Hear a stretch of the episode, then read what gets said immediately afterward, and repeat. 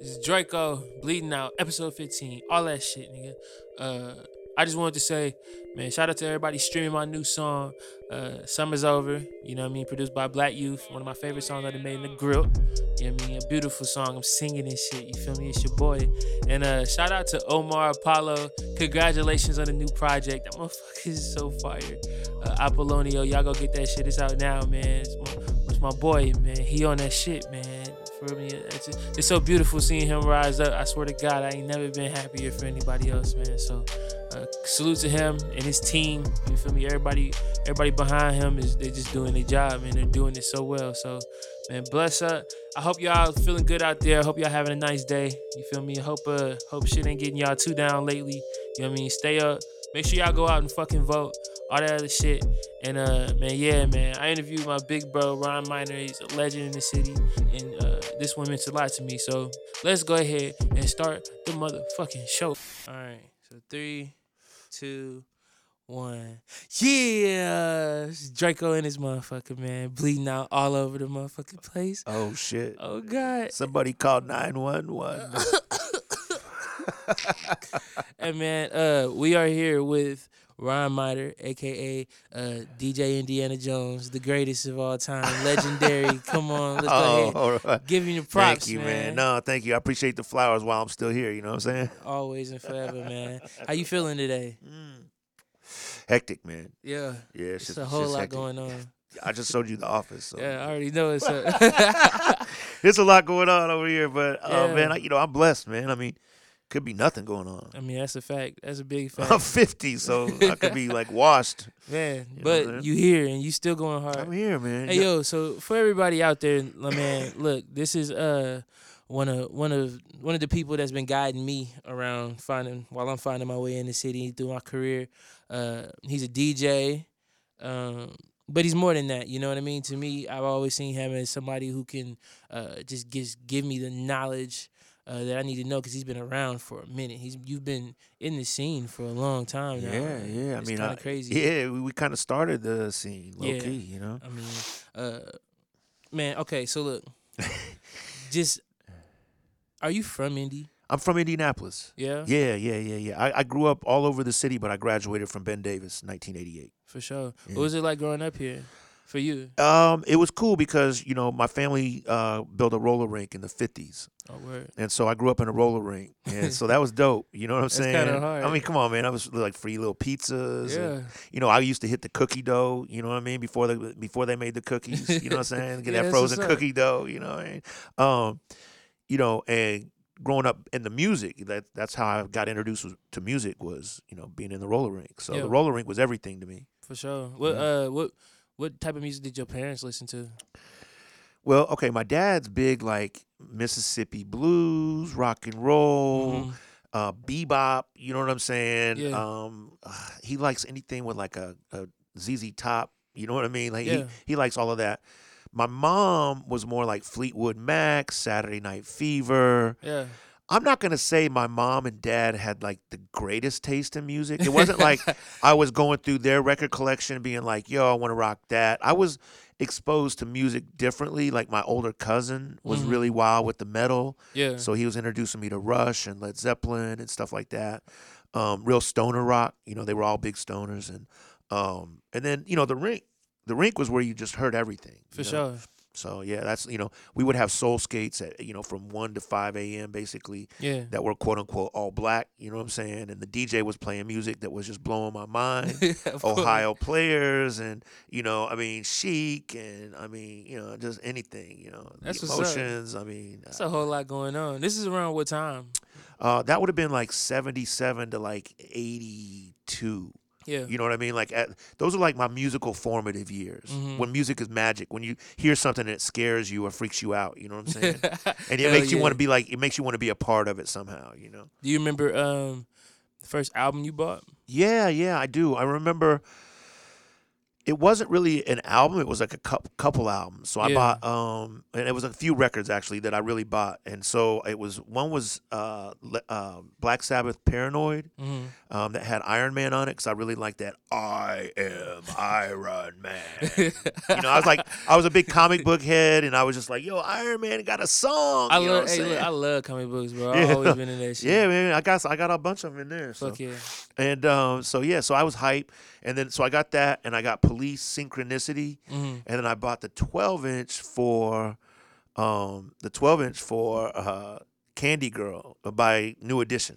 I don't even know if I know that song. So Candy Girl by New Edition was like, you know, it was so New Edition. Obviously, you know who they are, right? Yeah. So this is their first single, Yeah. and it was it had kind of a little rap and kind of You an know what's electro crazy? I probably beat. do know this Oh, you song. know the song. So like You've the problem is like when niggas be like or like anybody is just like name drop shit and I just like my brain doesn't Well, connect it. I don't know why. Your brain is connected on a lot of different levels. Yeah, you don't need sure. to connect to Can- Candy Girl. Bro, the New homies Edition. was on You're my cool. head because I ain't know uh, who the Spice Girls was, bro. They Oh, was, yeah, yeah, roasting yeah. me for about an hour and But a I, half. I mean, honestly, like, there's no reason for you really to know Spice Girls. Yeah, Low nah, key, I, I mean, mean, like, you're not a pop star. You know what I mean? It's the truth. you That's know, the truth. you you you on a different level.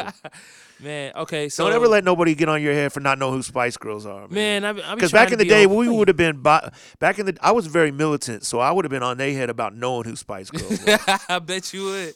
Uh, all right. So what's your first? Uh, cause you you, I know you from being heavily involved in the hip hop scene. Yeah, yeah, so yeah. about what year did you get into that? So, well, it wasn't hip. Like you got to understand. Like I'm telling, like I was into it already. You know what I'm saying? Like yeah. we didn't. It wasn't called a thing yet. You know what I'm saying? It was like okay. it- Okay. this is like before it was like on radio and TV. I this is like this is even before further. rap. This is like you know the first rap really that we heard that that broke was like what 79, 80 with the Rappers how, how Delight. Old is hip hop? It's like almost well, it's, fifty. Yeah, well, Almost, 70 in the early 70s you're looking at really how it was starting to be formed and then it was starting to fall out. Now, you had like electro records like, you know, Kraftwerk and stuff like that Yeah. that was coming from Germany, hmm and but that was foundation for hip hop also. Yeah. You know what I mean? So this was like at the beginning of hip hop. So sure. you know the the hip hop hip hop actually the culture of it kind of started in the rink because the radio wasn't playing it. The radio's all like you know, hey, this is white music, this is black music, this is you know talk radio, this is Mhm. Democrat talk radio, this is Republican talk radio, this is sports talk radio. Yeah. You know, this is classics, this is jazz. It wasn't a thing where like you know a station was going to play anything you know what I mean that was out of the ordinary. Now, all right. So, So, the rink was where you could hear it. me trying to figure out uh, what was going on when you first decided you wanted to start DJing. Okay, so what happened was what had happened was was no. okay. So there was a guy named Danny Kane, and he was DJing at the rink. Shout out. Shout out to Dr. Dan. Yeah. All right, he probably a wild trumper now, but whatever. Oh man. Uh, you know how the old white yeah, people. yeah, about to say that's how it goes. It just is what it is. So hey, get registered and vote. All right. You know, yeah, anyway. yeah, please. Um, that being said, I heard him playing We Don't Need No Education. I know that song. Right, it's the Pink Floyd, okay? Yeah, I know that song. And it was one of my favorite records. That's one of the first like you asked me what first records I bought, but before I bought records, I was buying eight tracks. What's the eight track? An eight track is like this tape that's like a, it's like a cassette, but it's like fat Yeah. and chunky, and you stick it in this machine, and it, it would play, and every 15 minutes it would click, and so you might be in the middle of a song, and then Yeah. hear this, and then the song keep going. You might be playing like Stairway to Heaven, and all of a sudden, Oh and it oh my go on to the next joint. So anyway, yeah, I was buying those like you know, uh, uh, yeah. So anyway, I had that, but anyway, I heard that, and he was playing Chic, Good Times at the same time. Mhm. and it was blowing my mind. And i was just like yo. So i asked my dad how did he do that? And he said so he I was on the way home i'll show you like you know how he does it. And i was like okay how So you your show dad, your dad was into that. nah nah nah. But he my dad is very he was a uh, national champions like figure skater and dance skater Oh shit. so he was very rhythmic and he was also a very good dancer and so he understood rhythm and tempo Yeah, okay but that's hard. yeah, yeah. So it was dope. So he so on the way home he was like, all right. He put a song on the radio and he was like, all right. You see the time on the clock? And I was like, yeah, it's you know 1:10 a.m. And he was like, all right, start counting. And he's like, and I'm like one, two. He shows me how to count to the beat. So Mhm. now I'm counting the tempo. So the clock goes for a minute, and I get to like 110, and he goes, "Well, that's 110 beats per minute." Yeah, And I was like, "Oh, wow." that's hard. So then he's like, what he's doing is if a record is, you know, he's speeding one up and slowing one down a little bit. And, Mhm. you know, my dad, like, he took pride in the rink a lot, like, in the fact that he wanted, like, the good DJ equipment. Like, I was watching, like, Beat Street, you know what I'm saying? And Bong, like, the equipment they had in Beat Street, Mm hmm like, on the on the big stage, like, Yeah. that's what we had in the rink. He was making sure everything was legit. Yeah, he had legit stuff at the rink. See, I had a good ring. Yeah, it was, oh, it was one of the biggest in the country. Like, And I'm not just saying that. It had three floors. That's what's up. What was the spot called? It's called Melody Skateland. Wow. And now they call Skateland on 38th and whatever Yeah. high school, but that's they jacked the name off. You Yeah, know what I'm saying? for sure. So, um, so yeah, so then I started just hanging out in the DJ booth, and I would hear, you know, Danny mixing records, and then I just learned how to count, and then eventually it got to the point where I was starting to be like the quote unquote buyer. So I would go to the um, record store every week and see the top 40, and I buy 45s for the rink. You know what I mean? And then Yeah, come in and put them in and organize them yeah. and make sure Danny was solid for Saturday night, and then I would DJ my little Saturday afternoon or whatever. How old are you around this time? Tw- this is like 82. Yeah, So I was like 12, 13 years old. that's what's up. So, Yeah. how did it uh, form your identity going through like high school and shit like that? So, you know, high school was kind of weird. You know, I went to Ben Davis. It was dope. You know Mhm. what I mean? Because it was like I was getting a lot of stuff, you know, because we had Hallville, you know what I mean? And so I was partnering up and meeting people and going in and practicing hip hop. Yeah. You know what I'm saying? Like, For just to, for lack of a better term, you know, just learning, you Yeah. know? And we were all learning. We were discovering. Let's, I, Mhm. I wouldn't even say we were learning. We were just discovering. Like what? What was around? Um, so we were discovering music and how to like create it, you know. Yeah. Um, I met Top Speed in 1986. You know, by that time I'd already been like DJing, you know, f- for a year. And in high school we'd have little parties at, at um, Eagle Valley Clubhouse, Yeah, and we'd turn out. And then my parents would leave for the weekend, parties at the house. get turned Oh, real yo, quick. it was like real crazy. Like you know, it was uh, what's that movie Project X or Party X? you know what I mean? Wasn't it? you had it popping. Yeah, it was popping. Yeah, Yeah, yeah. My, we were known for like really wild parties. for sure. Yeah. Uh, okay. So here's what I know about you, right? Alright. I know at some point you started DJing. Did you ever work on the radio? Yeah, yeah. So at one point, it so move forward like to ninety one, right? I was I was in school at IU IUPUI. What'd you go for? Um, I was going for communication, Yeah. and I and I got a and a, a minor in psychology. So I, while I was in school, I wasn't really DJing in school though. Mm-hmm. I kind of like. I don't want to say I'd given up on DJing, but like I thought, like while I was in college, that I needed to be like trying to be a doctor or a lawyer or some yeah, dumb shit. Same. Nah, I, w- I went through that.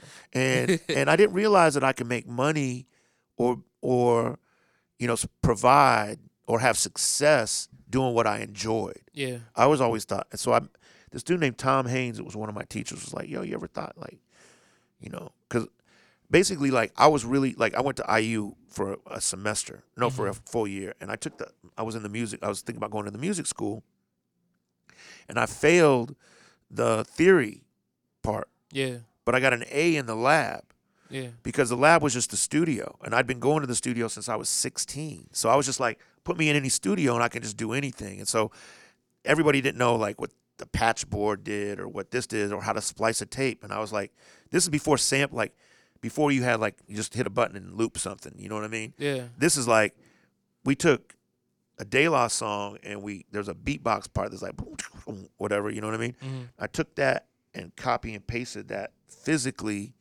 on a tape splice and create and wrote a rap, right? Yeah. That and it became an ad for this pizza place in Bloomington and it was like popping, right?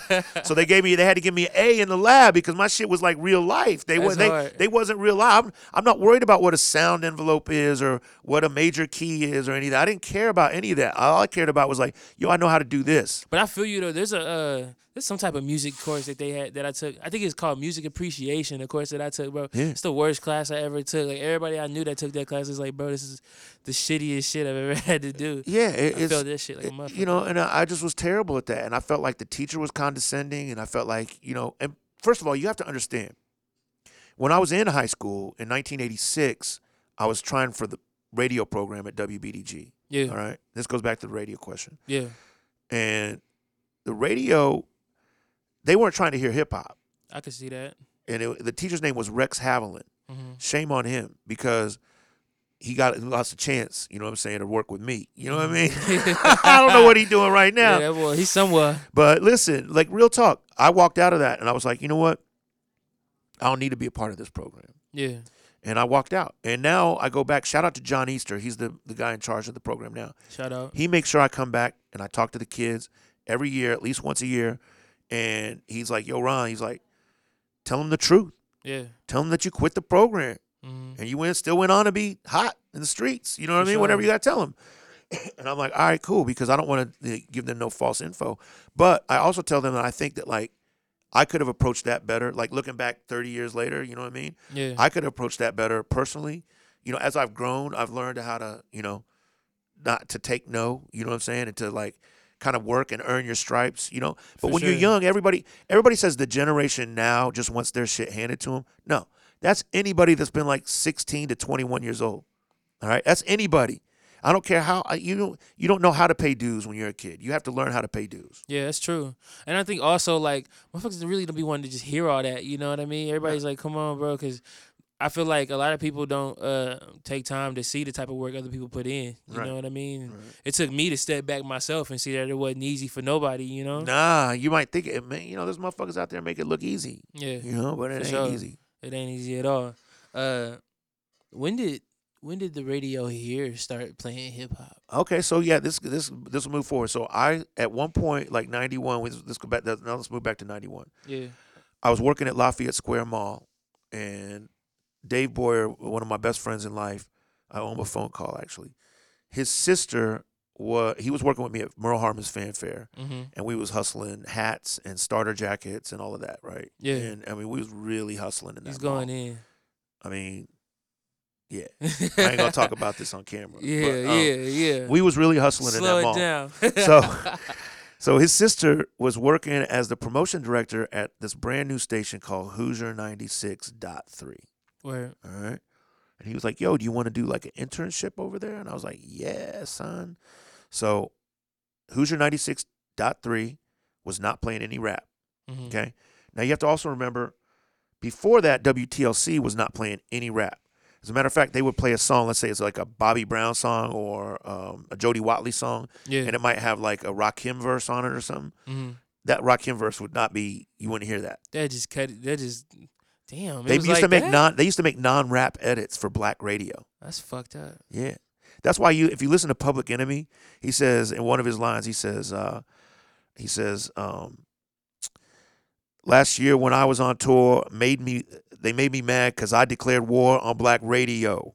Wow. And he did. He was like, yo, and that's why y'all radio suckers never play me. On the mix, they just okay me. You know, like that's that was my mindset. So what was what's the big idea? Like well, I don't understand. So how did it switch? Yeah. All right, so this is what we're about to talk about. Yeah. So,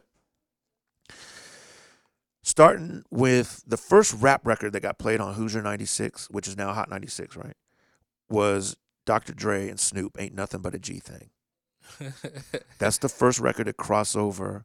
Okay, That's so specific. Why? Like so, there's so much before that. right, there was so much before that. And so we were always beating down the door for them to play rap music. You know, Yeah. I used to call WTLC and, and harass Vicky Buchanan.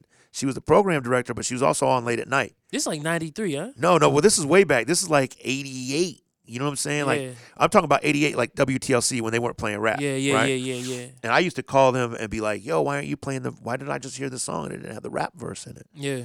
What's wrong? You know, what's y'all supposed to be the station? You know what I mean for yeah. the people." Like, what's going on? And yeah, so they just couldn't really ever answer. All right. So, he, but here's this is how the answer is. This is what this is what was. This is the difference. Okay. Radio's all about advertising, and so advertisers were scared of rap.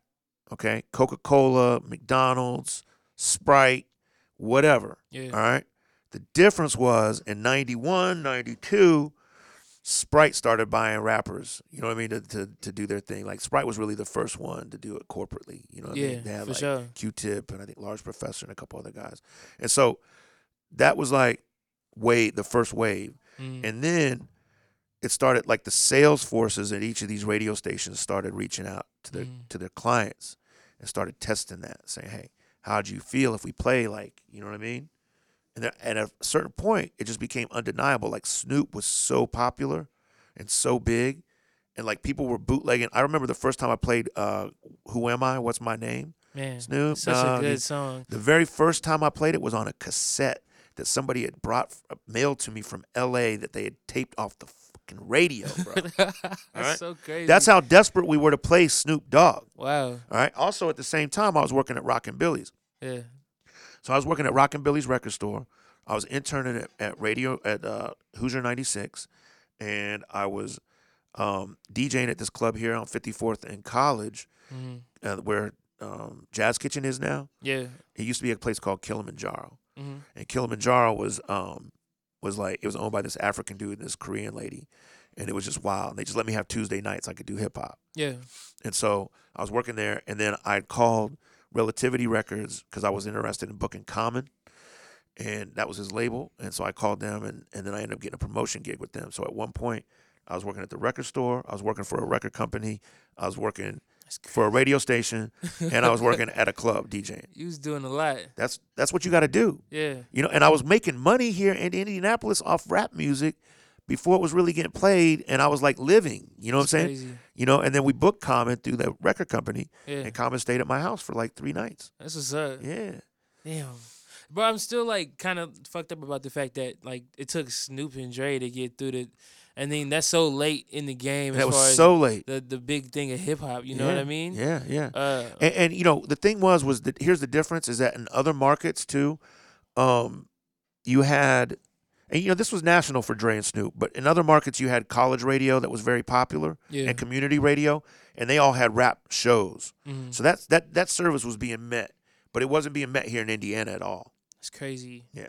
It's fucking nuts, man. other than baseline that fi- finally bdg let us get on in like 1990 with chad brady and top speed and then they came up with baseline and i would help out with that from time to time uh, when you first started DJing on your own, like, do you remember what you had, like what you used? oh yeah i remember the very first mixer i bought Yeah. yeah it was a realistic from radio shack the first one i bought was just a mic mixer and it had a mic line switch so if you just put it online you could plug a turntable in it didn't have any crossfader then the second one I, I bought had a crossfader. It was like the really nice ra- Radio Shack joint. How much different is it, like, to DJ, uh, like, On what I'm on now, what I started, yeah.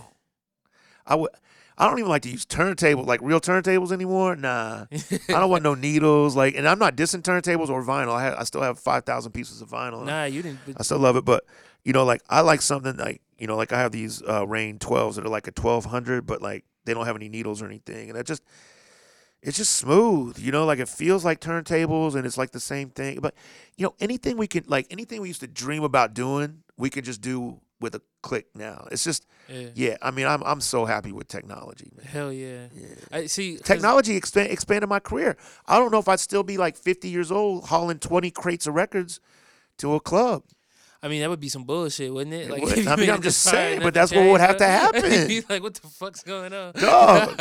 yeah, I, I, I could fuck with it. Yeah, yeah, nah. So you know, I, I want to be able to. and There's a lot of DJs that I know, and I was I spent a couple years like coming around and seeing what's up with the scene, and you know what I mean, spending time at the at the uh, clubs and I bars. see you in the Casbah. I see you everywhere. I've dog. been You actually you do a great job out there, man. You, I just yeah, like to see, you know what I mean, every art form around this shit in this community. You know what I mean, and y'all are very important to me. So, um, but also the other people. So, uh, I would like for this interview to like give them a little bit of uh, insight, or maybe even somebody younger. You know what I mean? If they yeah. if they listening, you know, they can learn a little bit more about some shit. You know, it's a lot of future DJs trying to come up right Oh now. hell you yeah, know what I man. mean? Yeah, yeah, yeah. Um, okay, so what I want to know is, at some point, you had your little, um, not little, but you had your shit going on here, right. and then I know you left. yeah, yeah. So I'd met this dude named um, Rob Stone, and have you ever seen Fader magazine? Yeah, All right, so he started Fader, but way before that, he started Fader. Yeah, yeah. Fuck, Him that's and tight. him and this dude named Andy and John. Um, uh, Andy actually went to IU.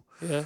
Yeah, but um, yeah. So Where'd you meet him? I met him when I was interning at, at Hoosier 96.3. He, Yeah. he came in with um, who did he come? He came in Dolo a couple times to promote records, but he was working with Gang Starr Mm-hmm. and he was working with a couple other, you know, like Arrested Development, and you know, so he was like, "Yo," I was, I just loved it. I just loved his energy and his vibe. You know what I'm saying? I was just like, "Yo, I want to be that. Like, that's the kind of dude I want to be." For sure. You know what. I'm saying?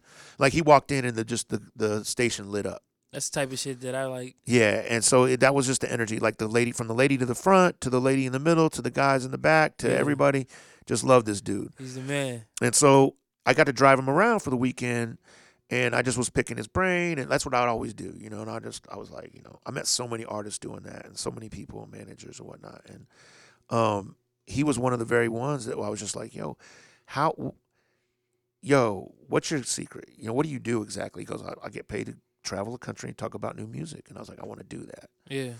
I was like, I, that's all I do is talk about music Sounds anyway, so I need to get fun. paid. You know what I'm saying? yeah. How do I get paid doing that? And so he's like, yo, he's like, he's like, here's my card. You know, look me up if you come out to New York. I was like, all right, I'm coming out to New York for the new music seminar this year. He goes, look me up. I was like, all right, boom, looked him up, went to his office. He put us on the list for some parties, Yeah. you know, and then just maintain that relationship, right?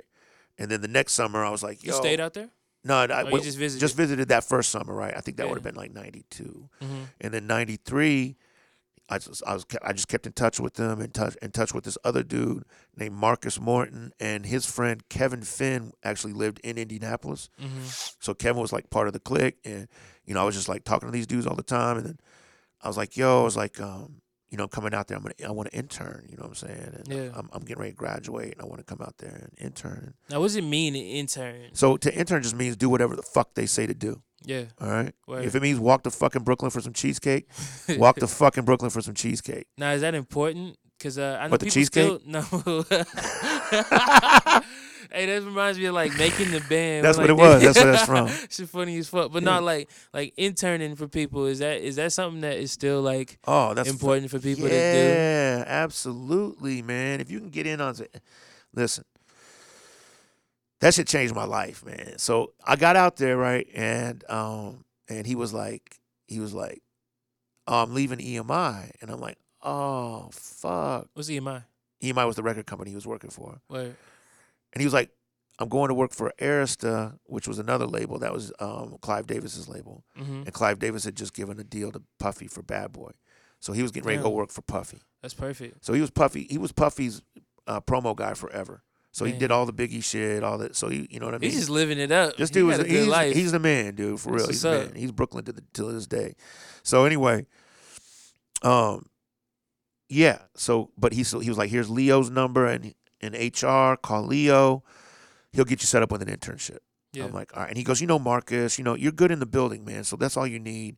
I was like, why don't I just go with you to Bad Boy? You know what I mean? But I didn't even really know what Bad Boy was. But he was like, nah, nah, go this route. Like, what he had really done was he had set me up to take his job at EMI, low key. That's perfect. And that's what I ended up doing. So I ended up starting out as an intern, you know what I'm saying? Yeah. And then I was working at Pendulum and I was with Diggable Planets, uh, Lords of the Underground, Boogie Monsters, Lisa Lisa.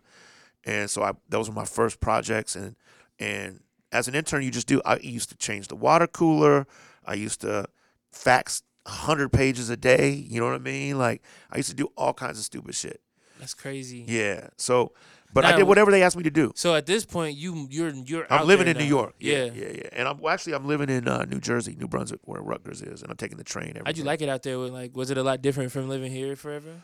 Oh yeah. Well, living in New Brunswick, New Jersey was just like living here. Yeah. Yeah, because it's just like there's motherfuckers that live in New Brunswick, New Jersey, that have never been to New York City, and they're like 45 minutes from that motherfucker. like how you meet a motherfucker here that's never been to Chicago, Yeah. you be like, what the what? You ain't never been to Chicago? There's motherfuckers in Chicago that like never been downtown. They ain't never been downtown. They never been out they suburb, or never been out they hood, or never been out they jet. Yeah. So, um, yeah, whatever it is, but so yeah, so I was living down there, Trent, you know, boom, boom, boom, and then, um, you know, I was just doing whatever. So I Marcus Morton was like, "Yo, here's a list of like 300 college DJs. Mm-hmm.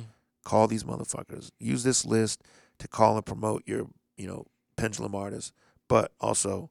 Throw in like my EMI artists too, and I'm Yeah. like, all right, cool, whatever, I don't care, let's do that shit. So he was like, make 60 calls a day. Keep a log. I was like, all right. It's a lot of work. I was making a hundred calls a day. Motherfucker, I called everybody. I go downstairs. I first of all, I was really cool with the mail room, and the mail room used to get this really high quality grade, grade marijuana shipped in from the West Coast. Hell yeah. They used to use inter office mail, so it would be like they'd put it in there in the morning in fucking L.A. and in the fucking evening we'd have that shit That's right. through inter office. If you ever down with a corporation and you ever work in a big company, be cool with the mail room. The mail room, the mail room, especially at a record label, we got so the mail room like they know Charles Koppelman's not going to Puffy's 25th birthday, right? Yeah. So Charles Koppelman got like four invites. You know what I'm saying? Yeah. Just send one up to his office for you know what I mean. We got three right here. Bong bong. You know what I mean? We Big know finesse. David Seegers is not going to the Def Jam Christmas party. You know what I'm Yeah. saying? Yo, we keeping them invites, dog. So, So, what's the uh, what's the funnest shit you did out there? you did some shit out there. You was out there for how long? I was out there for about three, four years. You oh, know Oh, what I'm saying on that rip. Yeah. But That's yeah, what's up. funnest shit I did out there, man. I don't know, man. Well, what's the what's the coolest thing that you got accomplished while you was out there? So one of the coolest things was I, t- I did take D'Angelo to the David Letterman show. Oh wow. That was dope. I took him to New Year's Eve at the Apollo. you met him through the label. Yeah, I was working with him. That was my my main artist was D'Angelo. So what'd you do for him? So I, I my job was to take his records to quote unquote white radio. Wow. So um, he I was one of the only people at the label that he trusted and that he would really come fuck with. He cool guy? He was really cool, man. He- Yeah. He, he went through a lot, but he was really cool, Yeah. and we had a good bond. Like we both like we both like to smoke. You know what I'm Yeah, saying? For sure. So like it was like, D, come to the radio. Like the the president would call him, his manager would call him, everybody call him, be like, yo, come come make these radio calls. You know what I'm saying? So radio, I, I take it was the most important. Radio was the most important these back days then. Radio the, video. internet is everything Yeah, for yeah, yeah. everybody. You know But this is like now now you just this would be like you got to go do like you know funk flex. You got to go do um whatever podcast. You know what I mean? You got to go do this. You got to go do that. You know. It's funny seeing rappers go on podcast runs and shit. You gotta do it. It's just interesting, you know what I mean? The way do shit it. switched up. So back then, so when I would call him, I'd be like, "Yo, the mailroom just hit. You know what I'm saying? yeah, Come on up. Let's call these motherfucking radio stations. You know I'm gonna roll up. It's good. All right, fuck it, Ron. Here I come. And so He come fuck with me.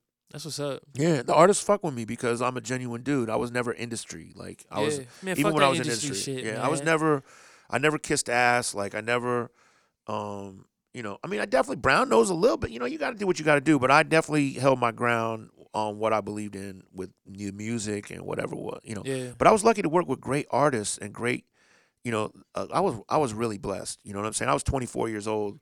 You know, on an office on the corner of the you know 37th floor on, on Rockefeller Plaza. You know what I mean? Like, I don't, I haven't lived a normal person's life here in Indianapolis. So what was it like? Um, I guess coming back, like, what did did you appreciate being a A Hoosier?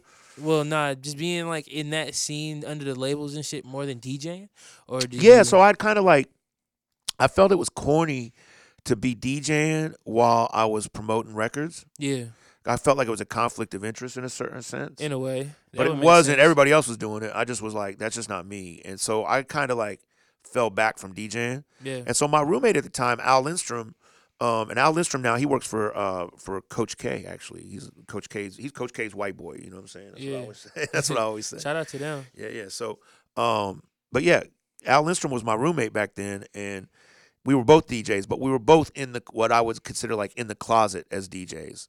You know what I'm saying? yeah And so then I got laid off, and, and here, here's one thing that I noticed when I was out there though, as I noticed like Indiana, Indiana's influence on the industry. hmm And so Hot 97, Power 106 in LA, Hot 97 New York, and KKFR in Phoenix were the top hip hop stations in America, other than KMEL. That was the other one. Mhm. KMEL was what the first hip hop station that's crazy out of the Bay, and so out of like on a commercial station. You know what I'm saying? Yeah. Not a commer- not a like a you know a community or college. yeah So those stations, the three stations I mentioned, were owned by an Indianapolis company. hmm That's Emmis Communications.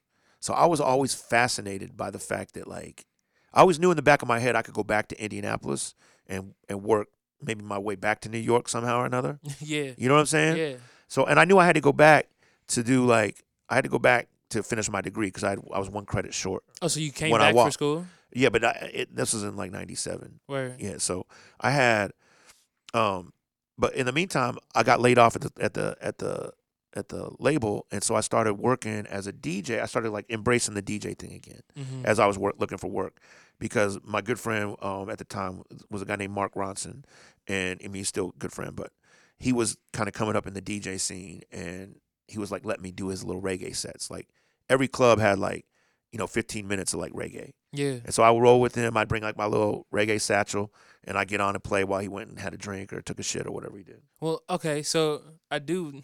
I don't want to lose your spot, Yeah, but I did want to know when I could like start asking you about your reggae shit, cause for well, everybody, this leads into it right here. This is how for it's everybody, all, it's organic. Man, you put me onto that. Yeah. You know what I mean? Because I used to listen to one of my favorite albums. I got like a top five, of course, and one of mine is well, just like growing up, my mama had Sean Paul, Yeah. the Dutty, the Dutty Rock album. Yeah, yeah, yeah. It's his classic. fire. You know what I mean? So, but that's as far as like I go uh, into it, and so Right. uh, man, you're one of the only people that I know that's just like up on on reggae music. What, I love reggae music bad enough.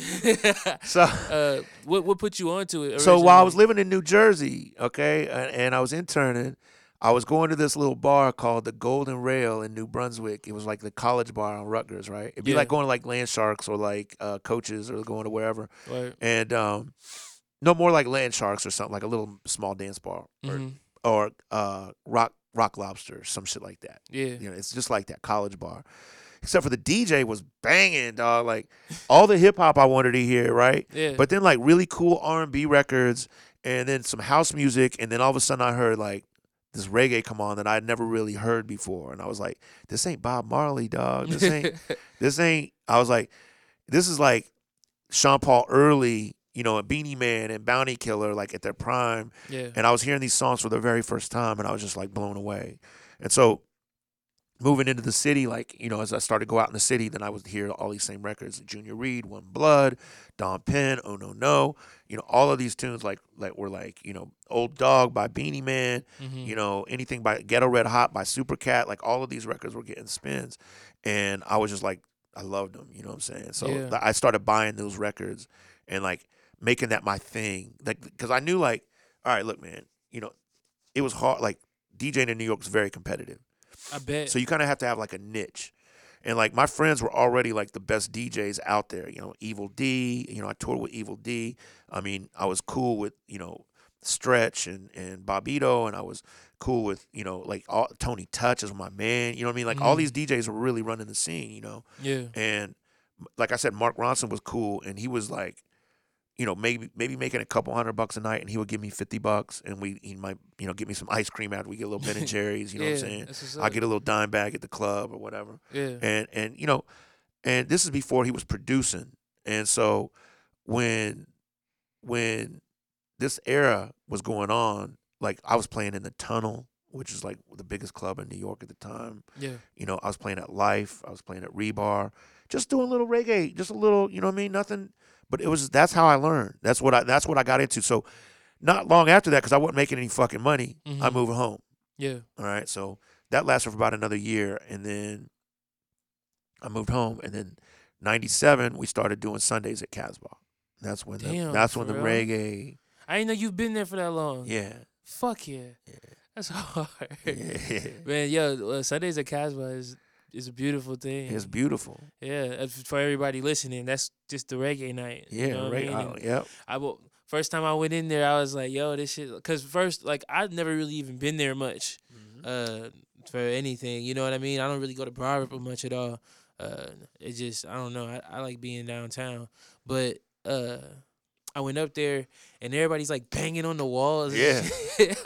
It's up- a scene, yo. Yeah, everybody's dancing. Everybody's, you know, just going It's a in. vibe, man. It's a- Everybody a loves every song that you play. Yeah, You yeah. get so much respect from them too. It's uh, it, it- yo, I'm humbled by that whole. Everybody respects you. Yeah, you nah, know what I mean? that's- Motherfuckers disrespect you and they regret it. You know what I mean? It's crazy. That happens every now and then. It's crazy. If you know? come for the king, you best not miss. motherfuckers is crazy out here. But look, uh, when you came back, uh, when you came back out here, Yeah. at some point, um, what was the scene like here for hip hop? Because I know, and I, I want to ask about the Mud Kids, but I don't really know much about them. You know, That's cool. I mean? Yeah, no, I'll just break it down. I did a little bit of homework. this all leads not into much. it. It's all leads into it. So yeah, I figured I was on the timeline. Yeah, this is it. This is it. So, you know, as you can tell, I've told the story a few times, but so Russell and I have been friends since we were kids, since we were like juniors in high school. Yeah. All right. Who's And Russell? Russell Russell's Rusty. Rusty. You yeah. know, Rusty Rusty Redenbacher, DJ Rusty, you know what I mean? Whatever. Shout out. Rusty from the Mud Kids, whatever. Yeah. Russell. But Russell. And the Mud Kids, for the people who don't know. I got a seed in this thing? uh, I don't It know. smells like it. Oh, you're smoking.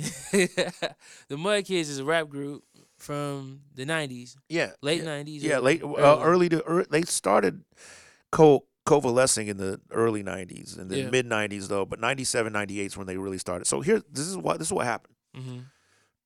Russell and I had a rap group with Top Speed and Tyler before I moved to New York, Yeah. and so Russell and I were rapping.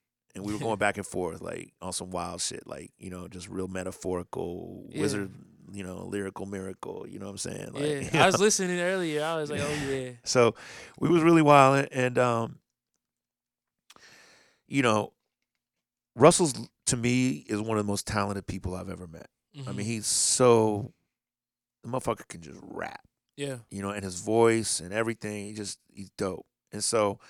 We always had like a little rivalry through like high school, but it was always like a cool one. Like I was from the West Side, he was from Broad Ripple, and we Mhm. would do like little shows together, his group and then my group, and we would meet like downtown on Mass Ave and do shows. You know, this is like, and this is uh, Marvin Goldstein, a punk rock promoter, is actually put we used to put these little matinees on, right? yeah. And motherfucker, we'd have them packed. You know That's what I'm saying? up.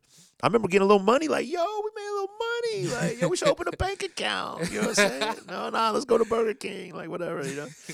So, uh, yeah. you know, this is studio money. You know what I'm saying? Like, Yeah. you know, just trying to figure out a way. But we had no idea what we were doing, right? You know, even when we were doing it, we just didn't know. We were just trying to, we were just like, you know, like out here blindfolded. And so after I moved back, you know, fast forward, I moved back to Indianapolis and um Russell was my man, you know what I mean? So I was like, yo, I'm loving what you the Mud Kids are doing. I'm seeing y'all have released like a little cassette and y'all were getting they were getting ready to put a uh, CD out. I was like, let me move into a role of more like a manager Mhm.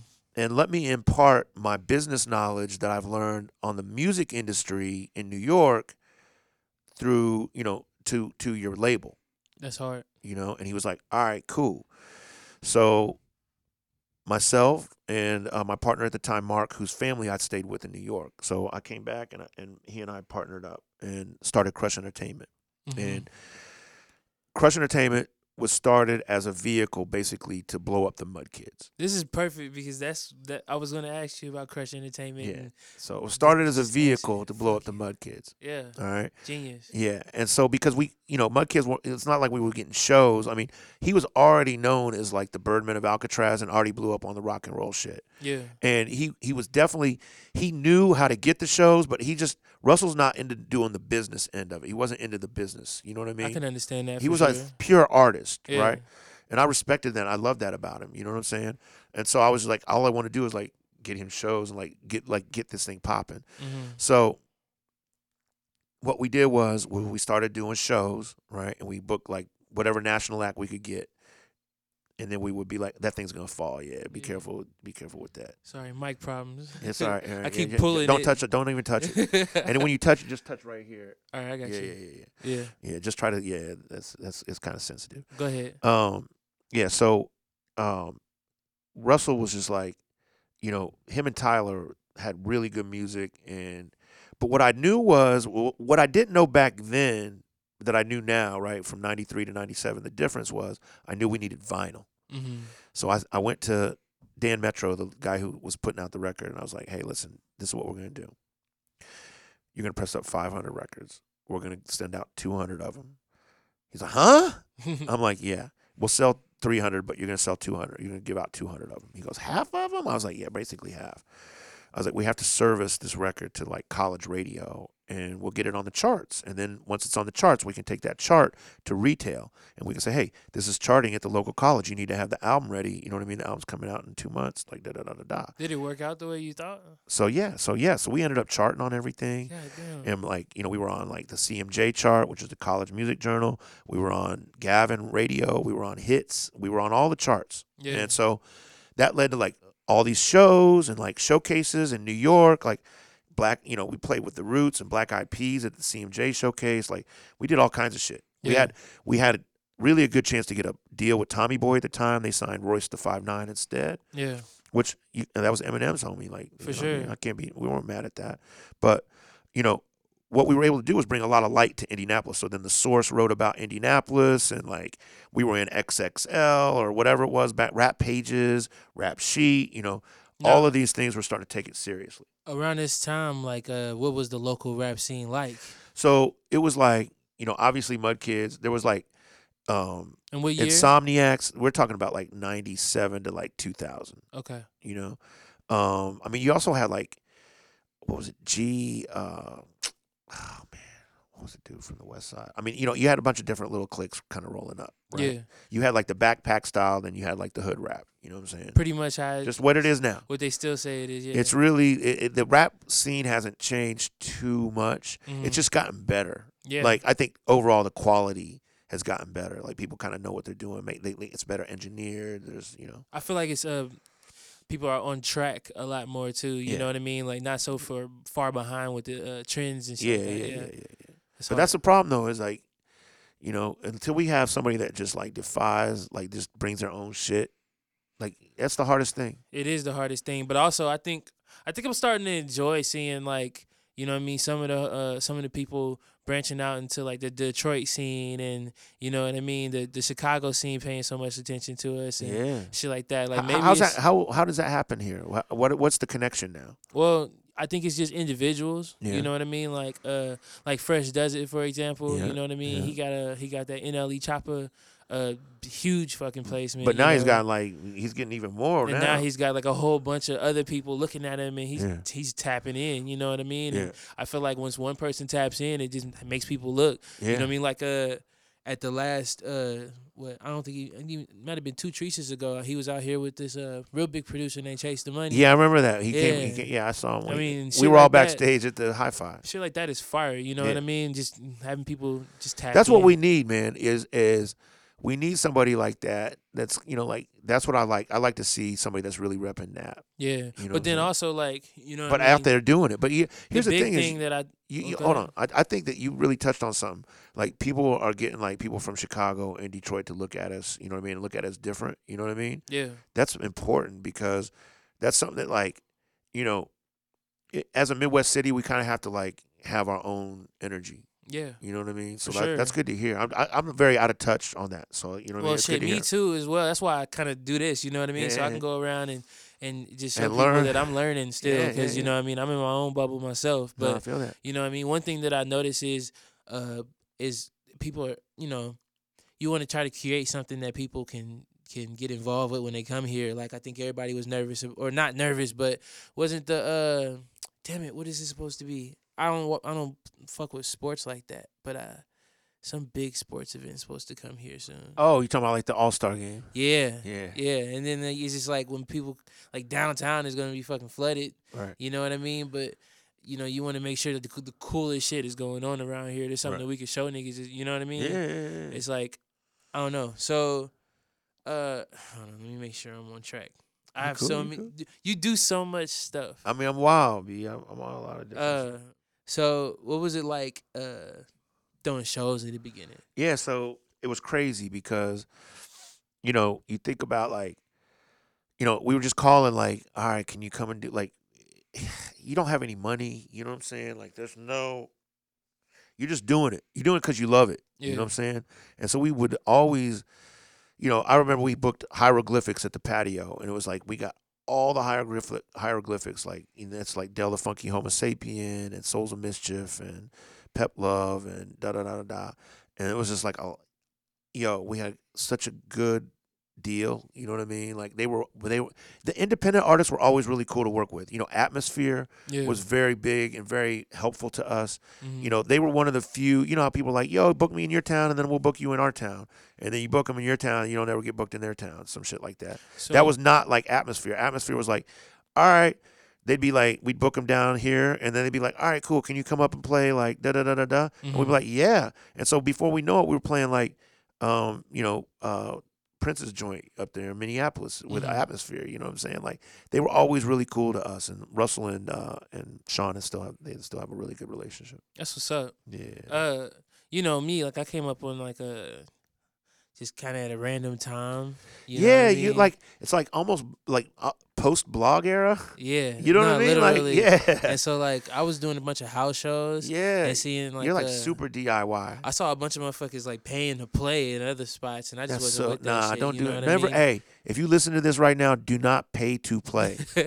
was it was there a lot of shit like that going on back back? Nah, uh, because we wouldn't do that. Like that's not that wasn't our energy at all. Like I don't know what other promoters did, but nah, we all our goal was always to make sure the artists got paid. Yeah, Like we definitely want to make money, but like if if we made money, then like the local opener is gonna get a little money too. I mean, it might Mhm. only be fifty bucks. You know what I'm saying? But it's gonna be something because no way will we ever charge like the only time that I ever charged anybody to get on stage when I did it once, and I did it the right way. And if you're gonna do it, here's how you do it. All right, um, you charge them a sponsorship fee. So you say, you know, five hundred dollars. Like Ron Artest wanted to wanted to play at the Vogue.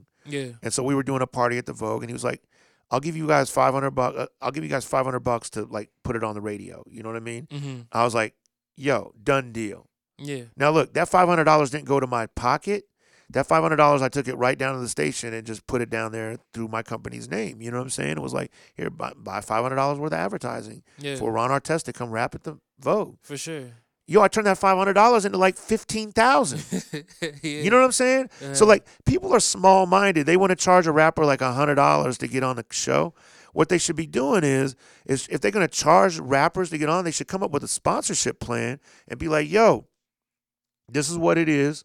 It's two hundred fifty dollars if you want to play at this show, but the money's not going in my pocket. We're putting this together. I'm doing a two thousand dollar ad buy on whatever, whether it's through you know Facebook ads or what you can just show however you're advertising, right? yeah.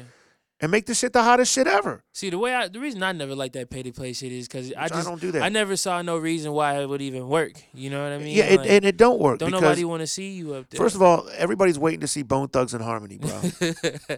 yeah, I hate opening up for Bone Thugs and Harmony. By the way, I've I had to open up for them twice, three times. I've never I've never seen them live. But Well- actually, you know, I heard a story about them uh performing.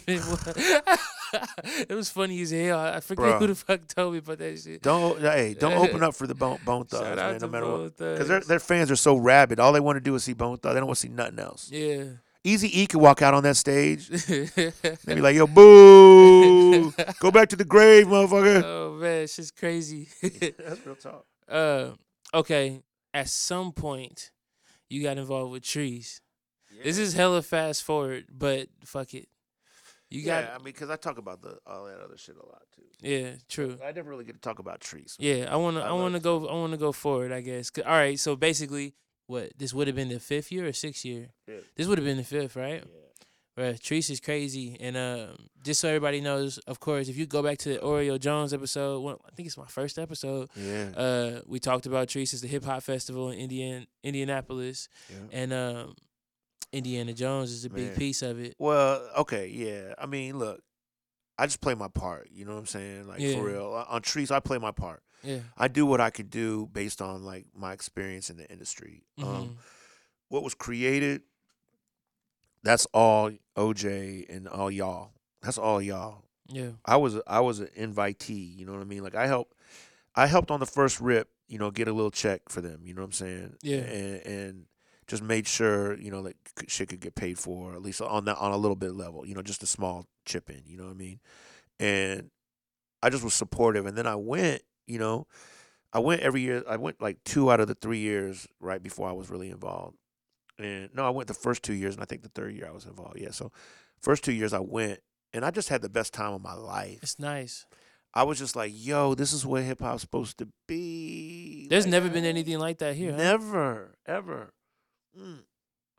And so, of course, you know, I'm a businessman, you know what I'm saying? And I'm just like looking at it like, yo, man, let me help out, Yeah.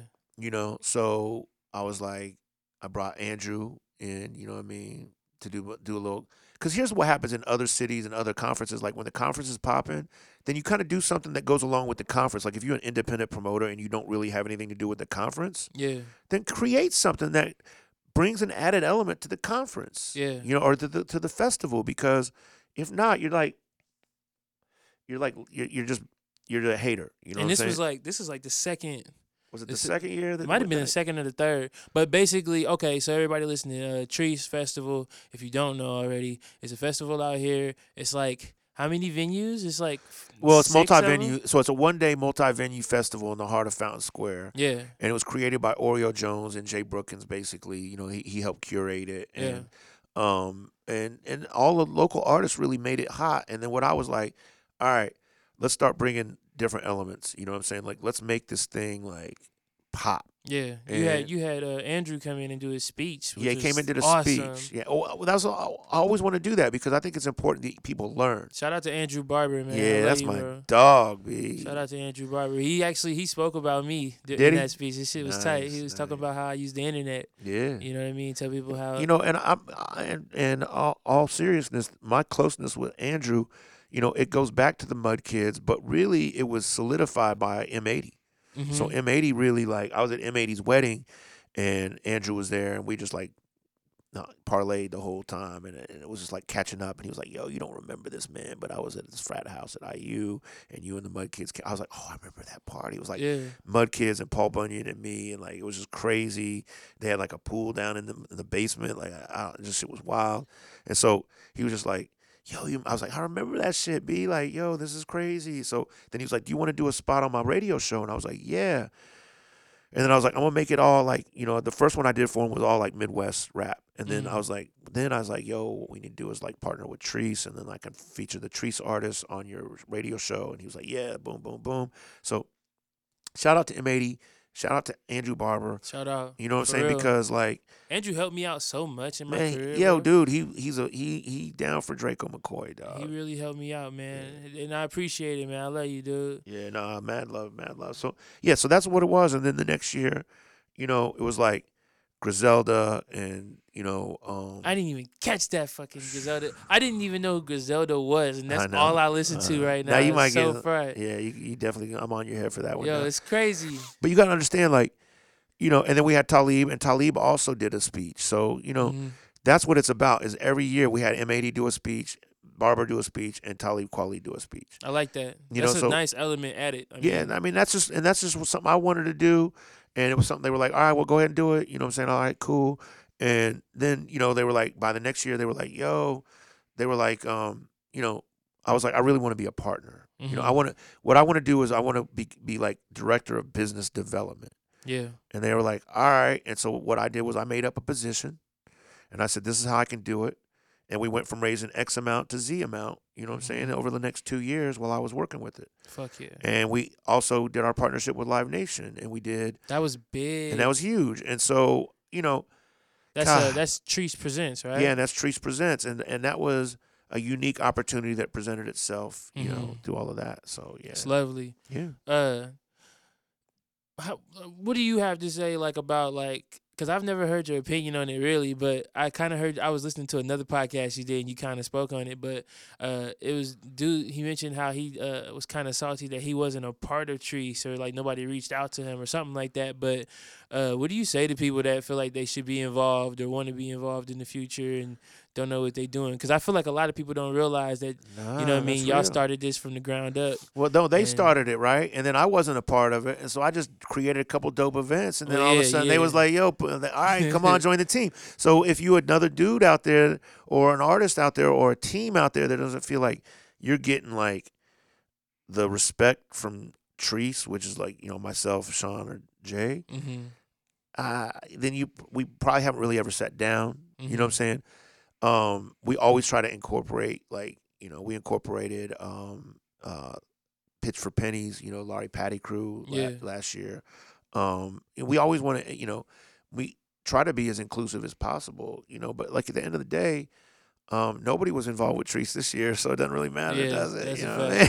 well, you know, I also heard you say that you wanted to, and this is something that I wanted to do because I was, if it was gonna happen this year, I was gonna like try to skip it and Yeah. uh, just try to see if I could just be there as media yeah. uh, for once. You know, now I you could have just of- interviewed people. Yeah, exactly. That you know been what I mean? dope. So, uh, but I heard you say also in that other thing that you wanted to see if you could try to put a, uh, uh, involve media for or more and like try to get an area for them and shit like Well, that. yeah, Would we- we did- we- for that. We did we did do that the last couple years. Too. Yeah? yeah, yeah. We always do that, but like Mhm. it, it it needs to be, you know, what we need to do is is is no offense to the, like the local media, but we need to maybe bring in somebody, you know, like a Sway or somebody. You know what I'm saying? that'd be hard. just to be like, all right, you know, now, but now we, but what I have to, if I do that, I want to be able to do that in a way where like, all right, you're gonna do sway, but you also have to do like these other four podcasts or these other four medias. You know what I mean?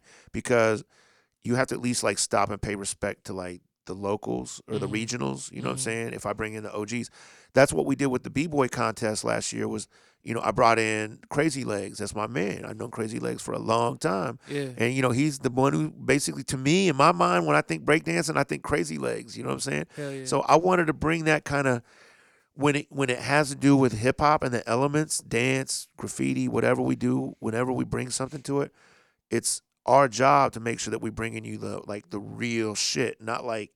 Oh well, this is a dude that like is really dope from you know wherever you know what I'm saying, but he's not crazy legs. You know what I'm saying? Like yeah. i don't I'll take crazy legs at 60 over like you know what I'm saying? Just because it's crazy legs, yo. yeah. So I don't know, man. But like, I love hip hop so much that I just like. If you love hip hop that much, then just do your thing. You know what I mean? Like, that's what I do. I've always, I've always just done my thing. I've never worried about like if somebody else is doing something or this and I'm not involved. I figure out like, yo, how can I be involved? hmm And I come with a plan. You know, I don't just come and say, I really want to do this. I say, here's what I want to add. You want, you have to be what's known as a value add. hmm If you're not a value add, you're a value sad. You know what I'm saying? I like that. I like that. That's stupid. Okay, so so far we've covered uh, the Casbah, Yeah. uh, Crush Entertainment, Yeah. right? The the history, sort of, kind of what you've been through as far as DJing and and your music experience. Yeah. Uh, goddamn Chreece. Yeah. What, what what's the future for these things for you? Man, hopefully I can retire here in a minute, dog. yeah. You know, Uh, you know, okay, so radio, you know what I mean? Like, we could talk about that. Like, you asked me about radio. So now, fast forward, you know, um, I just started doing nights on Radio Now 100.9, right? yeah. Which is the pop station. Which, so I had a chance when it when it came down to radio, I had a choice to go like to Hot 96, which was you know formulating their mix team at the Mhm. time, the original mix team. Mhm. Um, you know, or I could go to ra- this new station, Radio Now, Mhm. and I I was like, I can go be like in this group of mixers, right? Yeah. Or I can go over here and play Britney Spears and DMX and Papa Roach, and be the only mixer. Mm-hmm. And I was like, I'm gonna go be the only mixer. That's the move. Yeah, that was the wave, and it also didn't pigeonhole me into rap or hip hop. Yeah. As much as I love hip hop, everything I do is in the hip hop. That's what I, people say. What, do- what kind of DJ are you? I'm a hip hop DJ. For sure. Even when the way I play reggae music is as a hip hop DJ, yeah. except for that I understand the order. And reggae music has songs have to play in a certain order. You know what I mean? You can't just play reggae songs. You know what I'm saying? They have Yeah, to, like- no, I see. I Yeah. see how it goes when you up there. You you run an operation. Yeah, you have to You know. make sure they leave happy. It's a program. You yeah, know what I'm saying? for sure. Um, and each record kind of like corresponds to the next one. And you Mhm. know what I'm saying? There's a lot of back and forth. And so that's what I really love about that spirit, you know what I'm saying, of the music. It's very competitive. Now, do you only DJ at- the? Or do you? Uh, No, I DJ all over, but like I haven't nobody DJs all over right now. I mean, so, yeah, for sure. yeah. What do you like doing the DJ shit at like clubs and shit like that? I love DJing the club, man. Mhm. Oh, I love it, man. I, lo- I miss being in the club. it's been a long time. I almost forgot it's COVID. I don't know why. Ah, That shit, like, since I just been at the crib, just minding my business. You know what I mean? I ain't I even been thinking about it like that. Thinking about it right now. For sure. yeah. So Uh, yeah, no, I miss it bad, b. I miss it. Yeah, You know. yeah. I'm over here talking about the future. Is there, there a future? I don't know, man. Not if motherfuckers don't vote. Life crazy. That's why it's so nice to talk about the past. Fuck it. Yeah, right. Uh, Jeez. Shit's supposed to be opening up on the 17th or something, ain't it? Uh, we'll see, man. Maybe. But fuck it. Uh, I heard that the uh, Chinese president called uh, the coronavirus the White House virus. it's funny you say that. Everybody in the White House has the virus, hell. Yeah, Stephen Miller got it tonight. Did he The really? racist dude, yeah, the real racist dude. Get him out of here. God, I hope he. you know. uh, all right. I got a few questions. Yeah, yeah, yeah, yeah. Uh, wait. You teach kids. Yeah, yeah. I teach kids how to DJ. Well, I teach how to. D- I do DJ lessons through Bach to Rock. up Yeah? in Carmel. Yeah. You enjoy doing that? Is it hard? Yo, okay. So I got one student. He's like sixty something years old. Mhm. He's a veteran, Yeah. Or maybe like late fifties. But yeah, he's a veteran. He's a black man, right? Mm-hmm. And he has no rhythm. Mm-hmm. And so I've been teaching him rhythm. That's Is really what I've been teaching That him. sounds cool. It's really dope because, you know, he is he's been in the military his whole life. Basically, his kids are in the military. He thinks robotically. Mm-hmm. and he's a veteran, and they I think they keep him hopped up on a lot of fucking painkiller medicines and shit, and he's numb. Yeah. So I'm trying to help him feel again. You know what I'm saying? Like I want him to feel. Yeah. And so when I teach him, it's not I don't teach him like I teach the other students. I gotta yell at him and like I'm real hardcore with this motherfucker, dog. Mm-hmm. Me and him like, what the fuck are you doing? Are you seeing progression in them? I am. Yeah. I am. How's that feel? dude.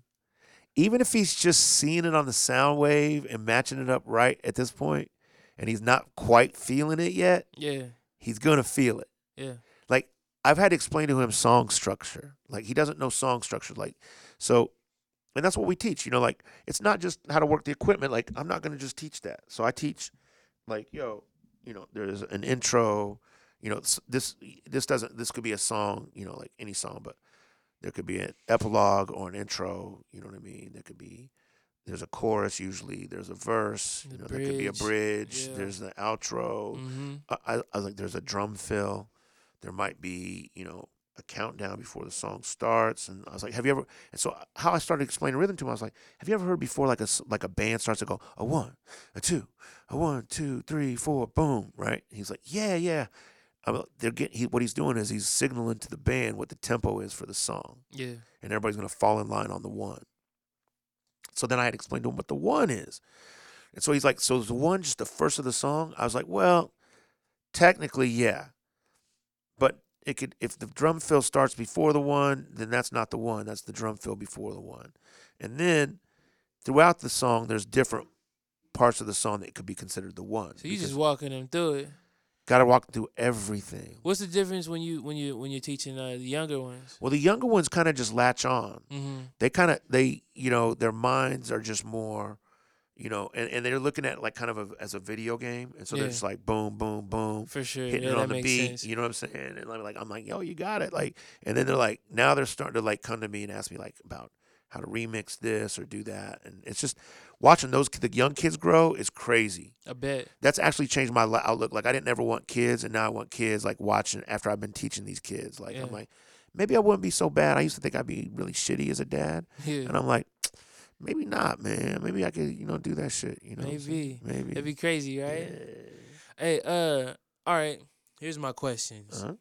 and I'm just like throwing these off the top of the head. But top five favorite uh reggae artists. Top five favorite reggae artists. Yeah, I like how you say favorite too, because I hate when people say the best. yeah. I don't do that best shit. That best shit is corny, Yeah. dog. I There ain't no wanna best, I just want to know what you like. All Put right. me on. All right, Dennis Brown. Okay. All right, um, Garnett Silk, Mhm. Mighty Diamonds, Mhm. You played Mighty Diamonds to me before. Chronixx, Vybz Kartel. Hell yeah. That's five right there. That's five. That kind of represents the five fingers of death. yeah, I like that. Uh, That might be six, but I think it's five. let's see. Five favorite rap songs to play. Just while you, just while you in the spot, you you trying to go crazy. You drunk. Something I don't know. Ante Up remix. That always gets me going, dog. yeah. I might start a fight when that come on. That should remind me. I used to play this game called. Bust the rhymes now. MOP now. I used to uh, play fucking. It's this Def Jam fighting game. Uh, Did they play that song on there? Yeah, bro, that shit was fire. They need to bring another one back. Ante up, Ante up, Ante up, Ante up, Ante up. Those are the five songs. Nah, you know, I listen to rap like for so many different reasons, right? Like, I'll tell you what my favorite rap verse is. Favorite rap verse? Yeah, Who's it from? Rakim. Word. My mama love Rakim. Your mama's a wise woman. Favorite verse on what song is it? It's in the ghetto by Rakim on their. I think it's the second album, third album, third album. Word. Yeah, and what he does is is uh, and I got a chance to talk to him about the verse because it's weighed on my mind for a long time, and um, you know it, I'm a very racial thinker. You know what I'm saying? I don't think like I think very like I was taught very young, you know, about race. You know what I mean? And um, so this song is wild because in the second song he says um, he says he says I thought the ghetto was the worst that could happen to me. I'm glad I listened. I'm glad I listened when my father was rapping to me. Because back in the days, they lived in caves, exiled from the original man and strayed in ways. Now that's what I call hard times. I'd rather be here to exercise the mind. So I asked him, I said, what does that mean? You know what I mean? Like, to me, what I heard you say was racism is cyclical and it's something that you know basically when when the white man was kicked out of Africa as the leper, you know what I'm saying? Because uh, my understanding is that's how the white race was created. We were basically, you know what I'm saying, sick, Mm. leprous individuals. You know what I'm saying? That were, you know, we were from Africa as well, but we were exiled to where? The Caucasus Mountains. Yeah. So why wouldn't we? Why why would we name Caucasian if we? You know what I'm saying? Can we come from caves? You know what I'm saying? Yeah. I mean, that's just real. Yeah. Like that's something that white people have to like deal with. You know what I mean? Like and understand about themselves. They think of white people. We think of ourselves as like civilized and more, but really we're the original uncivilized. Yeah. You know what I mean? That's what I learned yeah. from listening to rap music and like reading books and shit. I mean, yeah. I mean, you did you did some homework for Mhm. sure. So, you know, when I brought this to him and I said, "Hey, you know, is is this what you meant?" He goes, "Yo, brother, you know what I mean? Like you really did the math on that record." I'm like, "Yeah," because like you're talking about meditation and like how you went, how you know he talks about how he's in his room Mm. and he'd escape from his project room and travel the world. You know what I mean? And go to Medina and Middle East and then down to South Africa and help free Mandela and all this shit. Like it's, it goes all through that verse. You know what I mean? Yeah. That's why it's like to me, the most powerful verse in rap music. I like that. I like that a lot. yeah. What's your favorite album? Rap album. Oh man, I know you got one. Mine is the Carter II. yeah, that's a, that's a great one. That's the best one. album ever. You know, I say my favorite man is like. It's gonna sound. It, it's kind of cliche. It's it's Pac or Biggie or Nas Nah, or some nah, shit. Nah, nah, nah. I would say fear of a. It, it, it's it's a tie. It's a two way tie. All right. Yeah. Fear of a Black Planet by Public Enemy, Yeah. Or and they both came out around the same time. I like that album. or Paul's Boutique by the Beastie Boys. Never heard that. So Paul's Boutique came out and nobody was checking for the Beasties. Like they were Yeah. wa- like everybody thought they was washed. Yeah. And it came out and I just went nuts. It was so sample heavy. Mm. It's the Sergeant Peppers of rap, is what people call it. now. yeah. You know what I mean? Have you ever heard Sergeant Peppers? No. So one day, while you're sitting around, just listen to Sergeant Peppers, Sergeant right? Pepper's. By the Beatles, Yeah. and then back that up with the Paul's Boutique, and then be like, okay, I get it. I got you. Yeah. Uh, you vacation. You go to you go to Jamaica a lot. Yeah. I only have one question about Jamaica. Okay. Is the weed good? Uh, it's different, man. Yeah. It's different. Like, I heard they had bad weed in Jamaica. That's yeah, why I yeah. There's terrible weed in Jamaica, but there's also, like, shout out to my man Dirty Larry. Like, check out Dirty Larry on Instagram. all right. Yeah. All right, check out Dirty Larry. But also, a place in Jamaica, Westmoreland, um, is the west end of uh, like of the island. That's where I usually met, and that has the best weed in all of Jamaica. Yeah, I want to go. So now, bad. since it's legalized, there's Kingston is getting like you know there's growers down there now, and there's like, but it's so easy just to take it into Kingston. You know, it's a two hour drive from the country. You know what I'm saying? yeah. But yo, there's um, yeah, there's good weed down in Jamaica. How much crazier is a is a is a a reggae show out there than like the biggest hip hop show you've seen out here? Oh, dog. Look, Let me know. I want to know what's up. so, all right. I mean, first of all, you just do different shit in Jamaica, right? Yeah. Well, I mean, motherfuckers in the cars be smacking shit and screaming. That's and- lightweight. Yeah. That's lightweight energy. I figured. what's up, man? So Tell me five five eight. Like, have you ever seen anybody take like an aerosol can, right, and light it on fire, like, I like mean, that shit? I used to do that shit. Like, That's like your kind of. one of the homies used to like we Yeah. used to just set shit on fire. He used to get a spray Imagine bottle. being in a dance and doing like somebody play. What's your favorite song right now? That gets you most hype right now. Uh, some NBA YoungBoy shit, probably. Right, so like yeah, so they put on some NBA YoungBoy, and all of a sudden you're like in the middle of the club. Imagine I that need shit. more of that shit around. You yeah, know what I mean? We Yo, need- dog, and then like. like on the ground and shit. You know what I'm saying? And then I've seen motherfuckers pull up their motorcycles to the stage and back them up, bop, bop, bop. So That's the. DJ rewinds. You know what I'm saying? That's fire. That's I've crazy. seen guns, gunshots. Yeah. That's a real thing. They start busting the motherfuckers. I like it. so it's just different in Jamaica. Yeah. You know what I'm saying? It's just different. I You gotta can't go, man. it. I'm trying to go with you one of these days. Yeah, man. Let's go. Yeah, kick it, man, for real. Uh, all right. Well, we didn't hit like an hour sixteen. I think I went over pretty much everything I could I could think about. All right, all I, but I really want to say, man, you know what I mean? I appreciate you for everything you've done for me, all the knowledge you've given me, everything you've done in this city, man. I respect you so My much. door's open, You know I man. mean, even just being able to sit here with you and just be so comfortable with you. I mean, I know you, so it just felt like we just chatting. But No, real, it's like, cool. I, I, appreciate. One of the things I really appreciate you is, you know, I, I know that you're eager to learn, and I know that like, first of all, you are a very talented artist. You you. know, like I've watched you grow the last five years, and um, you know, I'm just humbled to be a part of your journey. You know what I'm saying? Like, thank you, man. And when the time presents itself and we really are able to maximize what your talents are, yeah. it's going to happen in a, in a real organic way. What do you think is missing for for like that you have never seen somebody in Nap do as far as hip hop goes? You know what I mean? Make Is a hit fucking record, yeah, a real fucking hit, yeah. a real hit. Like, no matter what you say, there's nobody had a real hit out of here yet. like that that fucking billboard. That that Nelly shit, Fucking through there. that Nelly shit, like going triple down to where Jay is like the only dudes moving units is M, Pimp, Juice, and us. Yeah, That shit is real. Make some fucking hit records. I'm gonna do that shit. Yeah, you I want could to do, that it. You shit. could I do think it. I could do that shit. Like I'm I capable of that. it. I think you But also, you know what? Shout out to everybody in Nap going crazy, do man. it. Look, I 'cause want them all to do it, I man. feel like Look, everybody has the potential to do that, man, and I, I would love to see it happen. I swear to God, that shit would be beautiful. but wouldn't it? is that not? I mean, I, I want to know if is that not the right answer? That's the No, one no, thing. no. I I, think, think- everybody's done I everything. think you're here. right. I've seen visuals. I've seen people kind of go viral. Yeah. I've seen people like kind of make other records. I think, honestly, look, Paris Ladam was making all those records before, and, and Fresh does it right. Yeah. They made that sound. That sound that's on the radio right now. Mhm. They made that sound. They've been going nuts. They made. No, I'm talking about they made that sound when they did the Hot Girl freestyle. Yeah. All right, Yeah.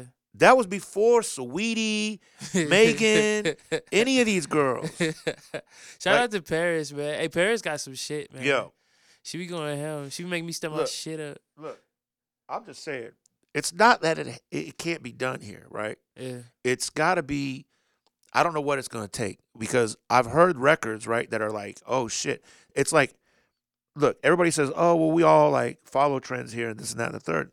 Not necessarily. Like, people do make original shit here, right? Yeah. So I- don't want any artist to think that I don't think that they're original here, but make a hit record, like so whatever it takes, Mhm. by hook or crook. And if you need to know who to pay to get your record played, hit me up. yeah. I know who to pay. That's what's up, man. That's Look, what that's what you need to know. Who could you take a record to, right? If you have a really hot fucking record and you bring me a record, you say, "Man, I got 50, 50 grand." All right. I know who to give that 50 grand to. I know I got break it up into about three or four people. You know what I'm saying? But like, I know who to give that money You to. know, it's crazy. I was like listening to I forget I think it's I I forget the name of the show, but it got like this dude DJ Akademiks and some other people. They just be chatting about shit and uh, they were talking about how like Spotify playlists and shit like that are like replacing what DJs used to be. How people Oh, used yeah. to like run up to the clubs and shit and do everything to get their shit played. You know what I mean? Getting on a playlist yeah, on Spotify. Is that's what you want. You want to be on all the playlists. You know what I mean? Yeah, yeah, yeah, It's talking about how to, it's giving playlisters just so much more power yeah. and like damn near bringing back the the weird ass gatekeeping shit. But here's know? the thing, nah, but it's not though. I mean, it- you know, kind of. But here's the thing, right? If you look at what the top records are right now, regardless, Mm. it's "Mood" by uh, uh, 24kGoldn and Ian Dior. Okay, that's the number one record, right? Is it? Yeah, it's just number one, right? They Yeah. got fucking like all these records are coming up. Like TikTok Yeah. is really how records are blowing up. It's like, oh, like, and what's weird about what's weird about the situation now is fucking you make a dude on a skateboard, right? Sipping cranberry juice, fucking listening to Fleetwood Mac Oh yeah. That, All right. uh, makes Fleetwood Mac hot again. So now, like, I put Fleetwood Mac in the mix on the pop station. You know what I'm saying? yeah. Fleetwood Mac jumped back into the top 30. It's fucking nuts. You know what I'm saying? So here's the thing, right? Like music is so wide open right now, but but it's still if you think that like it's not being controlled by the labels still, you got to like all of that spot like you really want to get on the Spotify list, you really want to be you still have to have like a connection to like you know or you have to know who to pay to get on those things. You know what I'm saying? Like that's Yeah. just real. Like it, it's still a money game. Like you can be like, okay, yeah, I'm independent and this, that, and the third, and that's good. You know what I mean? Mhm. you can still build it and make it so you can be independent. It just that, that just depends on how you structure all your deals. Yeah. You know, Macklemore was like, "Yo, I'm, I'm independent." No, you, yeah, you're independent because you own your own shit, but you also like have distribution through like you know Warner Brothers. And damn near that's the move too. I mean, distribution deals are the, are a decent wave. I see a lot of people hop on. You know what I mean? Well, I mean, it, it's more about the connections that you get with the distribution yeah. deal. You know, yeah, sure. it's not even about you. can- Everybody can distribute their music now. yeah. But it's like what I said is I- make a hit record. Like, you know, I, I love what like M80's doing for people, you know. M80's like a boom bap dude, Wu Tang to the death, you know. yeah. But like if I was a young dude, like, you know, I, I would watch his Tuesdays, you know what I'm saying? Mhm. And he does an A&R special on Facebook, and I would watch that and I would be like, all right, and and you know, there's things to learn. Like even as wild as he is, you could watch and learn and be like, okay, you know, He is a wild motherfucker. a wild motherfucker. and I know how wild Shout out is. to him, man. But yeah, I mean, I just at the end of the day, and he's always kept it real loyal with me, so I, I respect him, man. Yeah, so much like, yeah, respect. you know, loyalty's always been a big thing for me. Like I'm not into if you know me and we cool, we gonna be cool forever. You know what I'm saying? Unless Yeah. you like really wild out and do some dumb, dumb shit. Yeah, You know what I'm saying? Like for sure. You know, but like if we stay in touch and and you know, I know you're really about this shit. You know what I'm saying? Like I fuck with you. That's why I love you, man. Yeah, man. And uh, that's the last of my questions. But Yeah. I wanted to say thank you again. Yeah. And uh, man, can we plug? Go ahead. I guess just plug your socials. oh yeah, yeah, yeah. Tell So the people where to find you. just at DJ Indiana Jones, man. Like everything's streamlined. You know what I mean? Like if it's my mixes, it's mixcloud.com, um, you know, slash DJ Indiana Jones or like uh, crushentertainment.com or um, you can listen to me on radio, uh, radio now 100.9, 7 to midnight uh, every night, basically Friday, Monday through Friday. Yeah. And I also do the lunchbox mix on noon at the, on the station. Mhm. It's crazy. I never thought I'd be on the radio this much, man. But like, I mean, it's wild. Like, cause they asked me, "Do you want to talk on the radio?" I'm like, "Yo, it's been like 30 years." Be like, "Yeah, I want to talk on the radio." I've been DJing and scratching on the radio for like forever. Like, yeah, please give me a chance to talk on the radio. Yeah. And I want to shout out. I, I do want to shout out like Karen Vaughn for making that phone call Shout and, out. and Julie, um, aka Jules, on the radio because, um, you know, like they really have coached me and Gabby Mhm. through this thing. Mhm. Cause Gabby and I like come from like the club, Yeah. you know, and I come from tour DJing. I come from like real hip hop, you know, performances and like that kind of energy. And they want that energy, but it's like word conservation and like getting to the point and like hitting your mark and like, you know, If a thing's supposed to be a minute long, then it has to be like a minute long, not like a minute and ten seconds. Sounds tough. it's a lot, man. And so, you know, I, I'm still not very good at it. You know what I'm saying? yeah, Like I'm not. Like I'm learning it, and I'm good at editing it to make it sound good. yeah.